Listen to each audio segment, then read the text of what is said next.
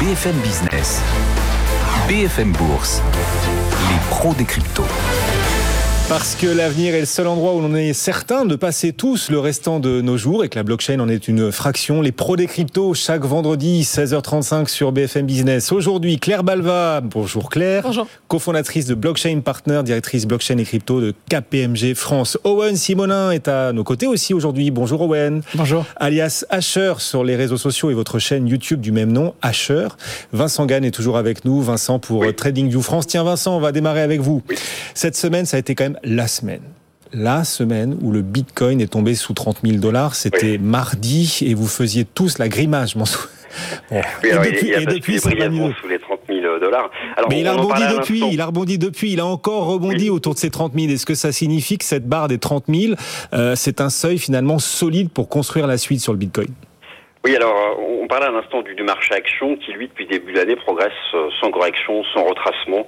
Et puis même au mois de mai, hein, traditionnellement en mai, euh, une saisonnalité défavorable continue de progresser. Par contre, eh bien, euh, en mai, le marché des crypto-monnaies était la grande victime de cette saisonnalité. Alors moins cinquante pour cent pour le cours du bitcoin depuis ses records historiques. Et puis effectivement, depuis environ un mois, un support qui est défendu, le support des trente mille dollars qui est défendu depuis le choc correctif du mois de mai. C'est le support technique majeur, en tout cas un large spectre d'outils techniques mettent en avant cette zone. Alors, cette semaine, en début de semaine, mardi, si mes souvenirs sont bons, le marché a basculé en dessous, mais une ou deux heures, et puis finalement l'a réintégré. Donc, pour la quatrième fois, le support est défendu. Maintenant, la question cruciale, c'est de savoir si les traders institutionnels, les mains fortes, savoir si euh, ces traders institutionnels accumulent sur le niveau des trente mille dollars pour à terme relancer le bull run. Alors, moi, j'ai différentes données. Ce que j'observe, même si c'est pas très net, c'est une remontée de la position ouverte nette. Alors, la différence entre les positions à l'achat et à la vente sur les dérivés hein, pour, pour les, les, les instits. Donc, il y a quelques indications en faveur d'une phase d'accumulation sur ce support des trente mille dollars. Donc, très bien. Ça, c'est une chose, mais ce n'est pas encore suffisant.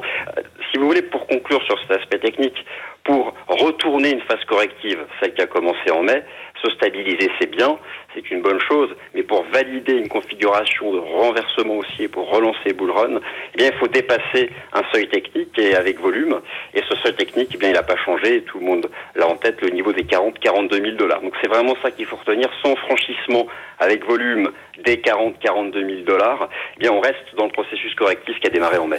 Oui, donc, euh, il faut toujours garder cette prudence, cette distance hein, que vous proposez aujourd'hui euh, aux auditeurs et, et téléspectateurs. Alors, ce vendredi vingt-cinq juin, c'est une journée importante, euh, pas seulement parce que c'est l'anniversaire de ma mère, ça on s'en fiche. C'est surtout parce que c'est une séance boursière importante pour euh, les traders, euh, Vincent, sur le marché des options euh, Bitcoin. Est-ce que vous pouvez nous expliquer de quoi il s'agit et quelles conséquences cette journée pourrait avoir pour la suite ? Oui, alors euh, j'en, j'en parlais à l'instant. La grande différence entre euh, le, le marché haussier deux mille quinze deux mille dix-sept pour le Bitcoin et le mouvement en place depuis maintenant plus d'un an, c'est la bonne représentation des traders institutionnels, de la haute finance. Alors, bon, les traders privés sont toujours là. D'ailleurs, euh, euh, leur effet de levier excessif, la dette de marge, bref, ça a eu un impact hein, sur le décrochage il y a quelques semaines, mais ce sont les traders institutionnels qui ont quand même porté le, le mouvement. Alors... Euh, On envisage, on se pose tous la question de la relance de cette tendance haussière et effectivement aujourd'hui c'est une journée importante puisque c'est une grosse journée d'expiration essentiellement pour les options Bitcoin. Alors les institutionnels, hein, ils se positionnent en grande partie via les contrats futurs et les contrats d'options. Si ces mains fortes considèrent que les cinquante pour cent de baisse depuis le record historique est une opportunité, eh bien c'est aujourd'hui, en début de semaine prochaine, qu'on va être fixé. Lorsque l'échéance arrive, le trader peut exercer son option ou pas, peut décider de basculer sur l'échéance suivante ou pas. Bref, c'est le moment de vérité quant au positionnement de ces mains fortes.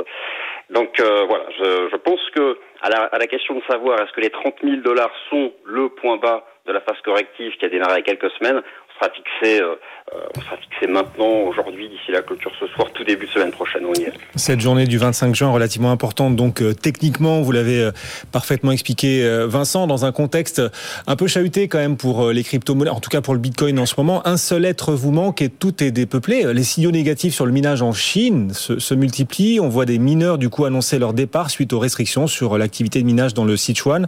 Le Bitcoin sans la Chine, est-ce que c'est seulement envisageable ? D'abord d'ailleurs pour démarrer, qu'est-ce qu'elles font les entreprises de minage qui opéraient en Chine ? Elles ont un, elles ont un plan B face aux caprices gouvernementaux chinois ? Alors, Owen. l'interdiction n'a pas encore touché tous les mineurs. Ça a touché qu'un petit groupe de mineurs, vingt-six fermes, si je ne dis pas de bêtises, dans le Sichuan, qui représente quand même dix pour cent de la puissance de calcul mondiale. On parle quand même d'une bonne partie de la Chine. En l'occurrence, il n'y a que quelques entreprises qui ont déjà bougé, mais tous les entrepreneurs qui n'avaient pas de plan B commencent à y réfléchir très sérieusement. Il y a certaines machines qui sont envoyées aux États-Unis, il y a déjà eu quelques exemples, beaucoup qui se dirigent vers le Kazakhstan, parce qu'il y a des, des sources d'énergie vraiment pas chères là-bas et des accords du gouvernement, bien que la situation n'est pas toujours très stable, et du coup, on commence à avoir des, des premiers déplacements de fermes de minage qui quittent du coup la Chine pour aller s'installer ailleurs. Il y a également le plus gros constructeur mondial de machines de minage, Bitmain, qui a décidé d'arrêter de vendre parce qu'il y a beaucoup plus de machines de seconde main et que le marché est inondé. C'est important de maîtriser son marché, son marché de seconde main et il y a tellement de, de, de, de mineurs chinois qui revendent des machines d'occasion qu'ils ont décidé de, de ralentir les ventes des, des produits neufs. C'est intéressant. On voit en tout cas à quel point Bitcoin dépend euh, en grande partie d'un pays, la Chine, un actif décentralisé dans la main quand même d'un acteur étatique très puissant. Est-ce que cet arrêt du minage en Chine, Claire, est une bonne chose, au final peut devenir une bonne chose, peut euh, s'avérer devenir une bonne chose? Oui, complètement. Alors à court terme, c'est sûr que c'est, euh, c'est un coup dur pour les mineurs chinois qui doivent se réadapter. Euh, on, on a vu aussi qu'il y avait un, une grosse baisse du hash rate, donc de la puissance de calcul euh, sur Bitcoin. Mais à long terme, finalement, ça peut devenir une bonne chose parce que ça va conduire à plus de décentralisation. Euh, on avait une grande prédominance de la Chine dans le minage de Bitcoin, ce qui, vous le disiez, pour un actif décentralisé n'est pas tout à fait euh, cohérent et, et en termes de gouvernance, ça pouvait poser problème. En tout cas, le, les mineurs ne s'en satisfaisaient pas. Euh, et donc là, ça va conduire à plus de décentralisation. Ça va aussi être une opportunité pour certains pays, peut-être d'attirer les mineurs chez eux euh, et de se placer sur cette industrie. Euh, peut-être qu'en France, ça pourrait être une bonne occasion d'ailleurs. Vous sentez que la France tente de saisir l'occasion? Non, c'est pas, c'est pas complètement criant. Je pense, je pense pas qu'on, qu'on en soit là, mais ce serait intéressant de voir ça. En tout cas, ce qui se passe en Chine n'empêche pas l'écosystème de continuer par ailleurs de se constituer, hein, de se construire. Et c'est pour ça que ces pros des cryptos nous rejoignent chaque vendredi sur B F M Business. Enfin, ça reste un peu la jungle quand même. On voit parfois des parasites prospérer dans cette, dans cette jungle. Une affaire au fort goût d'arnaque a quand même fait trembler l'écosystème crypto cette semaine en France. On parle de dizaines de millions d'euros disparus. Ils étaient gérés par une association dijonnaise dont le président d'ailleurs est désormais introuvable. Qu'est-ce qui s'est passé cette semaine, Claire ? Alors l'association s'appelle R R Crypto. Effectivement, c'est une association loi dix-neuf cent un euh, qui est basée aux alentours de Dijon et qui concrètement faisait de la gestion de fonds, euh, de la gestion de crypto-monnaies pour ses clients euh, et qui se rémunérait avec une commission sur les gains et qui promettait d'ailleurs des, des rendements mensuels euh, assez, euh, assez élevés. Et concrètement, ce qui s'est passé, c'est que le vingt juin dernier, les clients de cette association ont reçu un email leur expliquant que les fonds avaient été perdus, donc environ entre, entre quarante et cinquante-huit millions selon les, les sources. Oups. Voilà, oups, évidemment. Donc, alors, qu'est-ce qui s'est passé? Tout ça s'écrit au conditionnel aujourd'hui. On ne sait pas exactement euh, ce qu'il en est. Le, le fondateur de cette association euh, explique que son compte Binance a été réinitialisé. Alors c'est un peu difficile à croire, en tout cas on voit pas bien ce qu'il veut dire, hein. Binance a tout de suite euh, démenti, le, son, son porte-parole euh, s'est même réservé le droit d'intenter des actions en justice euh, contre le fondateur de cette association euh, R R Crypto. Il y a aussi des enquêtes de certains médias français comme le Journal du Coin qui pensent que euh, euh, voilà, potentiellement euh, il y a une seule adresse qui, qui gérait les fonds, euh, qui a peut-être été perdue, euh, qu'il y a une grande partie des fonds sur cette adresse qui sont dans un token appelé le Neutrino Token, euh, dont R R Crypto détiendrait quatre-vingt-dix pour cent de l'offre, donc des tokens invendus. Vendables, donc peut-être une stratégie d'investissement qui s'est mal passée euh, finalement. Alors on, on, on ne sait pas trop, mais euh, je pense que les, il va probablement y avoir des enquêtes euh, pour savoir ce qui s'est exactement passé. Enfin, la France, c'est quand même le pays euh, pas que du fromage, c'est le pays de la réglementation aussi. Ça signifie que cette activité-là n'est pas encore bien réglementée en France, euh, Owen ? Ça signifie qu'elle ne suivait pas du tout la réglementation. Déjà, euh, lancer une activité de gestion de fonds avec une association, n'importe qui, nous-mêmes, on pourrait ouvrir une association et gérer les fonds des gens. Euh, évidemment, le régulateur ne peut pas, surtout aujourd'hui, alors qu'il est à peine en train de poser les premières bases, mmh. vérifier toutes ces structures une à une. C'est simplement impensable et irréalisable en si peu de temps. Malgré tout, la personne qui a déjà apparemment échangé avec l'A M F savait très bien qu'elle n'avait pas le droit, sans P S A N, donc sans devenir prestataire de services d'actifs numériques, de gérer les fonds des gens. En plus, une gestion collective, il faut un véhicule d'investissement pour gérer plusieurs clients, les fonds de plusieurs personnes et prendre des décisions pour eux. Donc, ils n'avaient même pas le droit de faire ça. Même avec une simple société, sans que ce soit une association, ils n'auraient pas eu le droit. Donc là, pour le coup, ils auraient fini à un moment ou à un autre par se faire attraper, car premier problème, ou si l'A M F avait eu vent de ces activités, ils auraient tout de suite sanctionné et ces défauts qui auraient été considéré comme très grave car ne respectant strictement aucune règle définie par l'autorité des marchés financiers à l'heure actuelle. Et pourtant, les gens y ont placé, y ont laissé de l'argent, quoi. C'est ça. Et d'ailleurs, beaucoup de gens diront qu'ils ne le savaient pas, mmh. mais globalement, ils ne se sont pas cachés du fait d'être une association. Là où il y a un petit discours, et on ne peut pas le vérifier à l'heure actuelle, c'est qu'apparemment, le gérant aurait dit qu'il était en train d'échanger, en train de, qu'il avait un dossier en cours d'instruction auprès de l'autorité des marchés financiers, ce qui n'a, selon certaines sources en interne de R R Crypto, jamais été le cas. Ça n'a jamais été le cas, c'était même pas dans les objectifs, mais ça calmait les clients et au moins ça donnait un petit côté sérieux à cette initiative. Bon, il y avait une réglementation, elle est bien là en France, elle est bien constituée, mais on peut la contourner facilement. Enfin, on peut la contourner tant que les gens font confiance, voilà, c'est aussi au grand public de... Là pour le coup, et puis avec des milliers quoi. de clients, il aurait fallu qu'une seule personne envoie un message en disant non mais pas, c'est pas du tout ce qui se passe. Et pour le coup, personne de plusieurs milliers de clients, personne ne l'avait fait. Claire, on a fait le tour là-dessus sur cette polémique quand même qui aura un peu ébranlé la communauté crypto en et France. Qui Alors, n'a on... pas fini de le faire. Qui n'a pas fi... Ah oui, il y aura d'autres rebondissements. Quand on aura la vérité sur le, la fin ouais. de cette histoire, oui. C'est le journal du coin, hein, c'est ça qui a révélé les choses c'est cette ça, semaine. Exactement, mais ouais. je pense que d'autres médias vont s'en emparer ouais. et mener leur enquête aussi. On imagine bien. On va parler dans un instant de la crypto qui affiche le meilleur potentiel pour la suite. Hein. Vincent Gann, vous êtes toujours avec nous, il va falloir vous mouiller hein, dans un instant. Vous êtes là Vincent, vous ne vous cachez pas. Vous êtes toujours là, c'est parfait. Donc dans un instant. D'abord, on, on part peut-être au pays du Bitcoin, euh, pas la Chine pour le coup, c'est le Salvador qui est devenu donc une véritable nation de référence de la communauté crypto mondiale en acceptant de donner au Bitcoin euh, le statut de, de monnaie légale. Enfin, est-ce que c'est si simple ? Il suffit d'accepter, de dire voilà, c'est une monnaie légale pour que les choses se fassent ou c'est compliqué à mettre en place, euh, Owen ? En réalité, il y a déjà un gros effet d'annonce parce que globalement, on peut adopter le Bitcoin et l'utiliser comme une monnaie pour payer, pour échanger, pour utiliser la technologie sans que ce soit une monnaie légale. Il suffit qu'elle soit autorisée et même si ce n'est pas une monnaie légale du pays, tant que c'est légal de l'utiliser, on peut le faire. Par contre, un pays qui se positionne voulant en faire une monnaie légale, c'est quelque chose de très très fort. Bon, c'est très fort, ça c'est sûr. L'annonce a fait grand bruit, c'est le moins qu'on puisse dire. Est-ce qu'il est possible que cette mise en place, néanmoins, euh, voilà, du Bitcoin comme monnaie légale pose problème ? Enfin voilà, l'annonce c'est quelque chose. Après, il faut rentrer dans le dur. Il y a l'opérationnel. Est-ce que là-dessus, le Salvador est en train de décevoir, Owen ? Je vous la pose cash la question. Alors, il y a plein de choses qui arrivent, notamment certaines personnes qui n'étaient pas d'accord avec la politique en place, notamment l'opposition de cette politique, qui portent plainte en disant que le Bitcoin aurait des conséquences. Ils portent plainte contre le parti en place à l'heure actuelle. Évidemment, ça fait du bruit.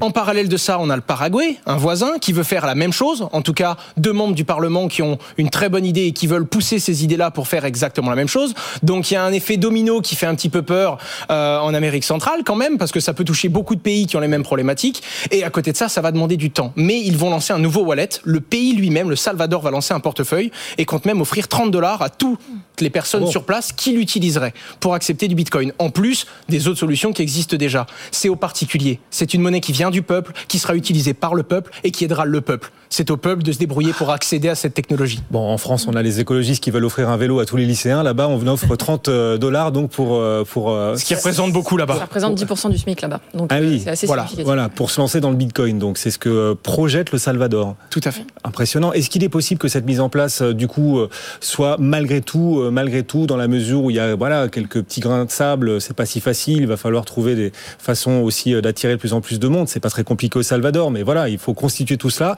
Est-ce que vous pensez que l'agenda sera tenu pour donner au Bitcoin euh, un statut de monnaie légale et que cela entre véritablement dans le fonctionnement économique du Salvador, Claire ? Alors, théoriquement, tout est possible. L'entrée en vigueur de la loi est prévue début septembre prochain, donc c'est vrai que ça va vite.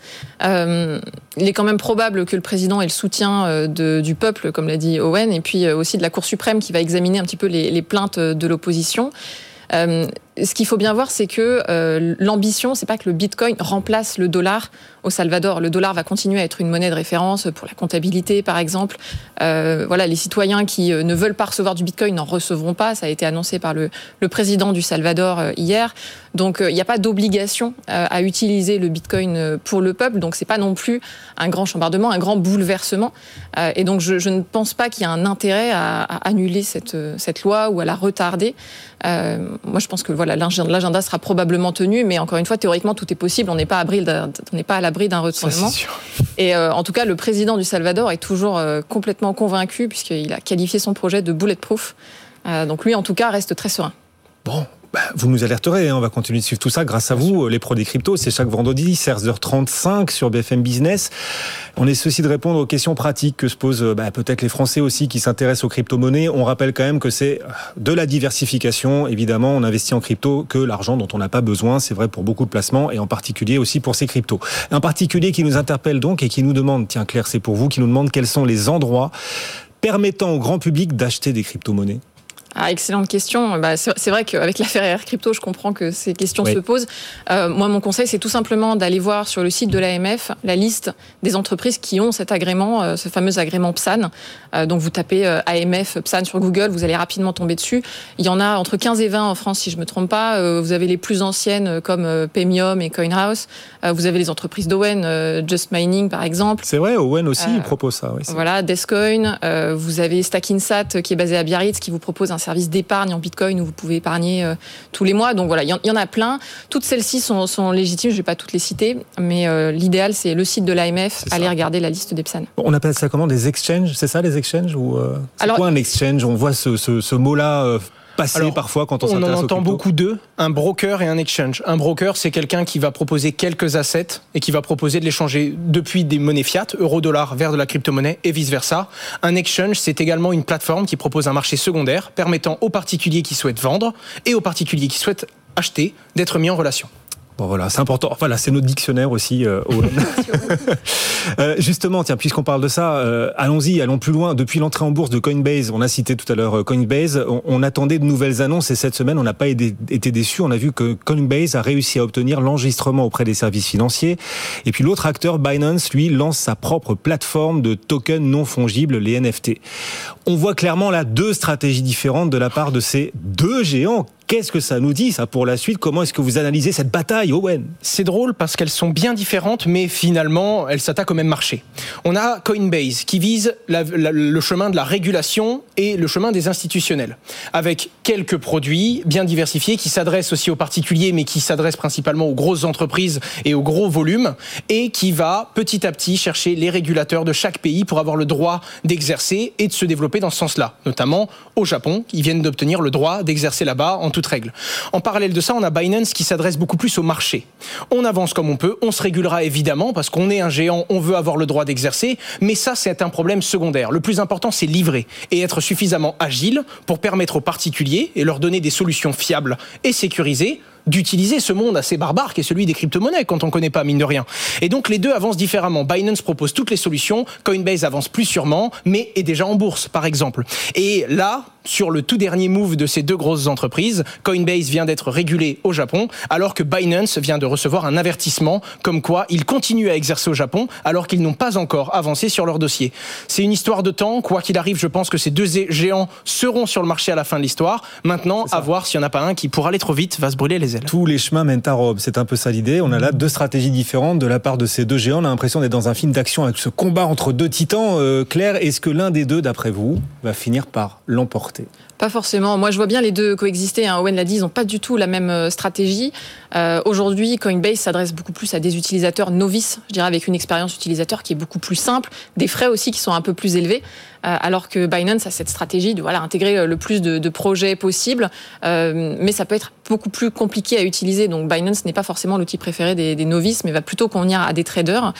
Moi, je vois bien les deux, les deux coexister. Alors après, peut-être que l'Europe va aussi se réveiller pour essayer de faire émerger un, un champion, sans quoi on, on serait condamné à, à jongler entre deux géants, l'un américain et l'autre d'origine chinoise. Euh, il y a peut-être un autre scénario aussi où les, les exchanges décentralisés, par exemple comme Uniswap, peuvent se positionner petit à petit sur ce marché-là pour venir concurrencer les gros. On voit qu'Uniswap, par exemple, a déjà réussi à avoir des volumes qui dépassaient un peu ceux de Coinbase il y a quelques mois. Donc, c'est pas impossible que de nouveaux acteurs arrivent et concurrencent ces géants. Y compris européens, vous y croyez vraiment ? En tout cas, je l'espère. Vous travaillez pour ? On fait le maximum. Tiens, on va, on va se reconnecter au Bitcoin. On rappelle le cours du Bitcoin cet après-midi. On est ensemble en direct. En ce vendredi vingt-cinq juin, seize heures cinquante-six. Le Bitcoin est à un peu moins de trente-trois mille dollars. Et c'est là que la question brûlante arrive pour Vincent. Vincent Gann, vous êtes toujours avec nous, Vincent ? Toujours ici. Depuis TradingView France, vous la voyez venir, hein, cette question. C'est un auditeur qui, la semaine dernière, déjà nous, nous l'a posée. Alors, Xavier Feneau nous a apporté sa réponse. L'auditeur nous demande euh, quelle crypto présente, selon vous, le meilleur potentiel pour la suite ? Vincent, votre réponse. Bah écoutez, je vais vous en citer deux. Alors, je ne vais pas être très original. Hein. Le, la première, je vais citer euh, Ethereum. Alors euh, là, c'est plutôt une option pour, euh, je dirais, les plus patients. C'est vraiment une question de timing. Ça fait assez longtemps qu'on attend le déploiement d'Ethereum deux point zéro. Quand? Un an, deux ans, trois ans? Je ne sais pas, mais voilà, le timing, c'est important. Faut pas trop traîner. Euh, mais moi, j'y crois et je suis persuadé que le potentiel est énorme sur euh, sur Ethereum. Et, et justement, d'ailleurs, quand je vois un, un repli comme ça depuis les quatre mille dollars dans la zone actuelle entre mille cinq cents et deux mille dollars, j'estime que c'est vraiment une opportunité de long terme. Et puis donc, un second, je vais là me tourner du côté de la finance euh, décentralisée. Euh, bon, il euh, y a, y a plusieurs choix. Moi, mon choix, c'est Aave. Aave, pour bien le, le prononcer, pour que les auditeurs entendent bien. Voilà, je reste persuadé que voilà, si on croit vraiment à long terme à la finance décentralisée, eh bien le, le meilleur choix, c'est le, le protocole Aave. Pourquoi ? Écoutez, c'est là où, d'un point de vue technique, c'est là où ça a l'air de fonctionner le mieux. Et puis, lorsqu'on regarde, euh, je dirais, les, les, les comptes rendus des, des prêteurs et des emprunteurs, ils ont l'air extrêmement satisfaits. Donc, c'est, c'est comme une sorte de, de phare. C'est, c'est, c'est reconnu comme ayant un très bon fonctionnement. Donc, euh, voilà. Bien. C'est pour ça que j'ai fait ce choix. L'Ethereum et Aave. Donc, voilà, la semaine dernière, Xavier Feneau voyait Solana, c'est ça, le Solana, pour pouvoir offrir l'un des meilleurs potentiels dans l'univers crypto. Merci beaucoup Vincent, Vincent Gann depuis TradingView France. Claire Balva, merci beaucoup Claire de nous avoir accompagnés comme désormais chaque vendredi. À très bientôt. Vous avez cofondé avec votre collègue Alexandre Sachenko. Voilà, pardonnez-moi et pardonnez surtout à lui, excusez-moi pour le nom. Claire Balva, donc cofondatrice de Blockchain Partner, directrice de euh, Blockchain et Crypto pour K P M G France, et puis Owen Simonin qui nous accompagne chaque vendredi également, youtubeur, et sa chaîne YouTube euh, Hasheur, H A S H E U R, combien de, d'abonnés? trois cent cinquante mille cette semaine. trois cent cinquante mille? On a passé cette barre. Pff, vous étiez à deux cent cinquante il y a deux mois, c'est un truc. C'est ça. Ça va vite quand même. Ah oui, oui, comme les cours. Eh bien bravo, merci beaucoup à tous les deux. Et ces Pros des Cryptos, vous les retrouvez chaque vendredi en direct sur B F M Business à seize heures trente-cinq, également en podcast si vous suivez, souhaitez retrouver ce rendez-vous par exemple en dehors du direct. À très bientôt, bon retour à tous les deux. Le C A C quarante est toujours en légère baisse de zéro virgule dix-neuf pour cent, six mille six cent dix-huit points. On se reconnecte à la séance du jour dans un instant. Le club à suivre sur B F M Business jusqu'à la clôture. À tout de suite.